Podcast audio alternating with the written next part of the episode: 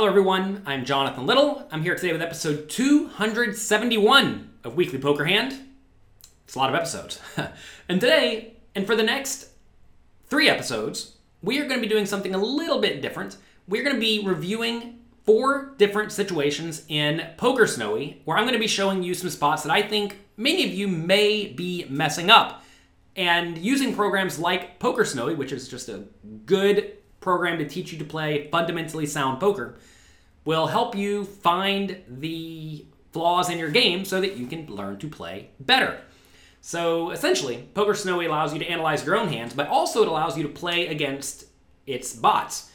And that helps you learn to play like PokerSnowie plays. Which, you know, of course, whenever you're playing in a real game, you are going to want to adjust a little bit away from uh, whatever any GTO program tells you to do based on the strategies your opponents are using. But it's very good to have a strong baseline default strategy that you can fall back on, especially if you're not sure what your opponents are doing wrong or if you're in a tough game. So, here we are. I uh, set up PokerSnowie to play only 30 big blinds deep because that is very often where we are in a tournament, especially in the middle stages when you're, you know, not quite approaching the money but still, you know, hanging out. Because this is where a lot of um, you either get in the money or you don't, and I wanted to make sure that I know how to play these 30-ish big blind spots. So right here, this is a situation where I think a lot of people mess up. As we see right here, we have a six dollar raise, and then we have pocket threes in the um, hijack seat. And really, from basically every position, PokerSnowie is going to recommend just folding the pocket threes. You may say, why fold the pocket threes? Well, it's because we're barely getting the right implied odds to set mine, and that kind of presumes the opponent's going to stack off to us, give us their whole stack every single time. And that's just not going to happen.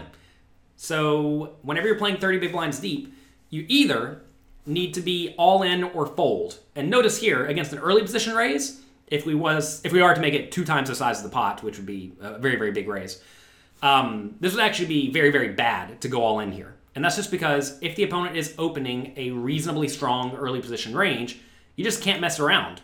And as we see here, the EV of calling is significantly worse, uh, 0.73 big blinds every time you call, than the EV of just simply folding. So just fold, move on with your life. This time, though, to demonstrate this, I elected to call. Everyone else folds.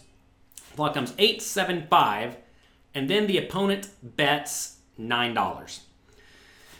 So this is certainly a dicey spot. And the reason is because against your opponent's overcards, they have plenty of equity, and against your opponent's pairs, they have well, they, they have you're you're in bad shape, right? So I was not really sure what the program would recommend here, and it recommends raising small, which is very interesting to me. It's like a little bit more than a min raise.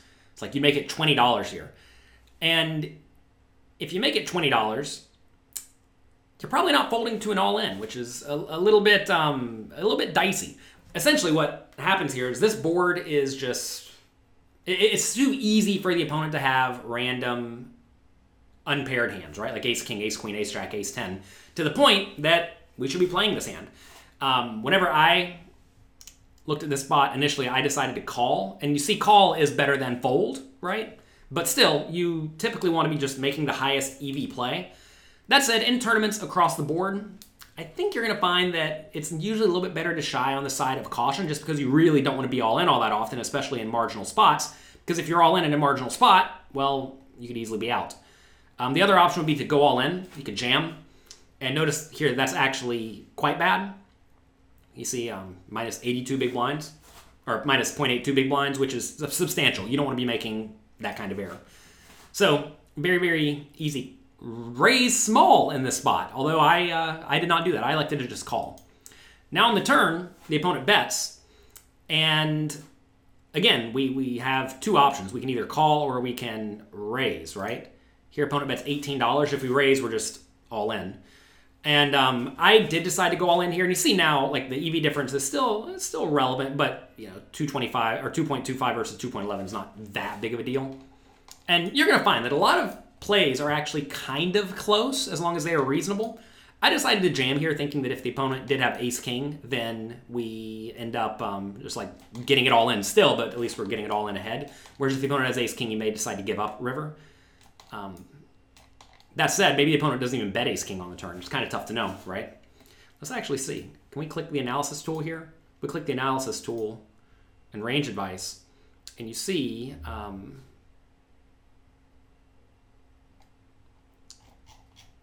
the opponent's checking 68% of the time and betting half pot only only a little bit. You see the opponent's only betting um, with just pretty good hands, right? If you take a look at this,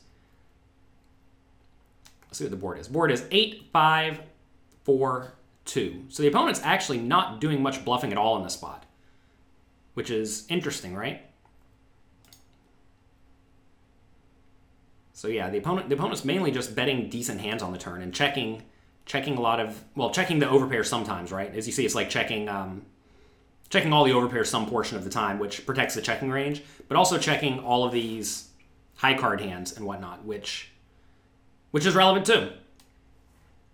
Wait, probability. I'm certainly not a PokerSnowie pro. I'm learning it myself. Anyway, you see that whenever whenever it's betting, it's betting mostly good hands. Take a look at this one more time. When it's checking and when it's betting, you know, when it's betting, it has a straight, three of a kind, or one pair. So really not a whole lot of bluffs here. And that's probably just because it's so easy for me to have a pair that should not fold, right?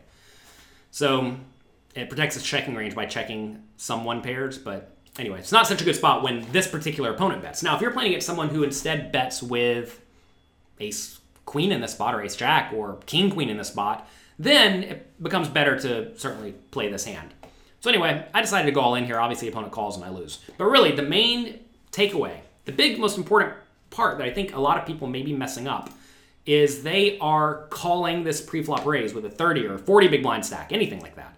If you're flat calling three big blind raise out of your 30 or 40 big blind stack with small pairs, you are just lighting your money on fire. And I don't want you to light your money on fire. I want you to improve.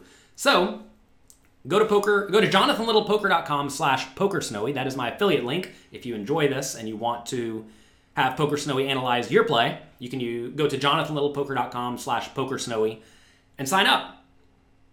Hope you enjoyed this hand. We'll be going through three more of these over the next month. It's uh, it's fun to study and learn, right? And I do my best to help you become the best you can be. So, good luck in your games. Have fun. Enjoy yourselves. Let me know what you think about this format, and I'll talk to you next time.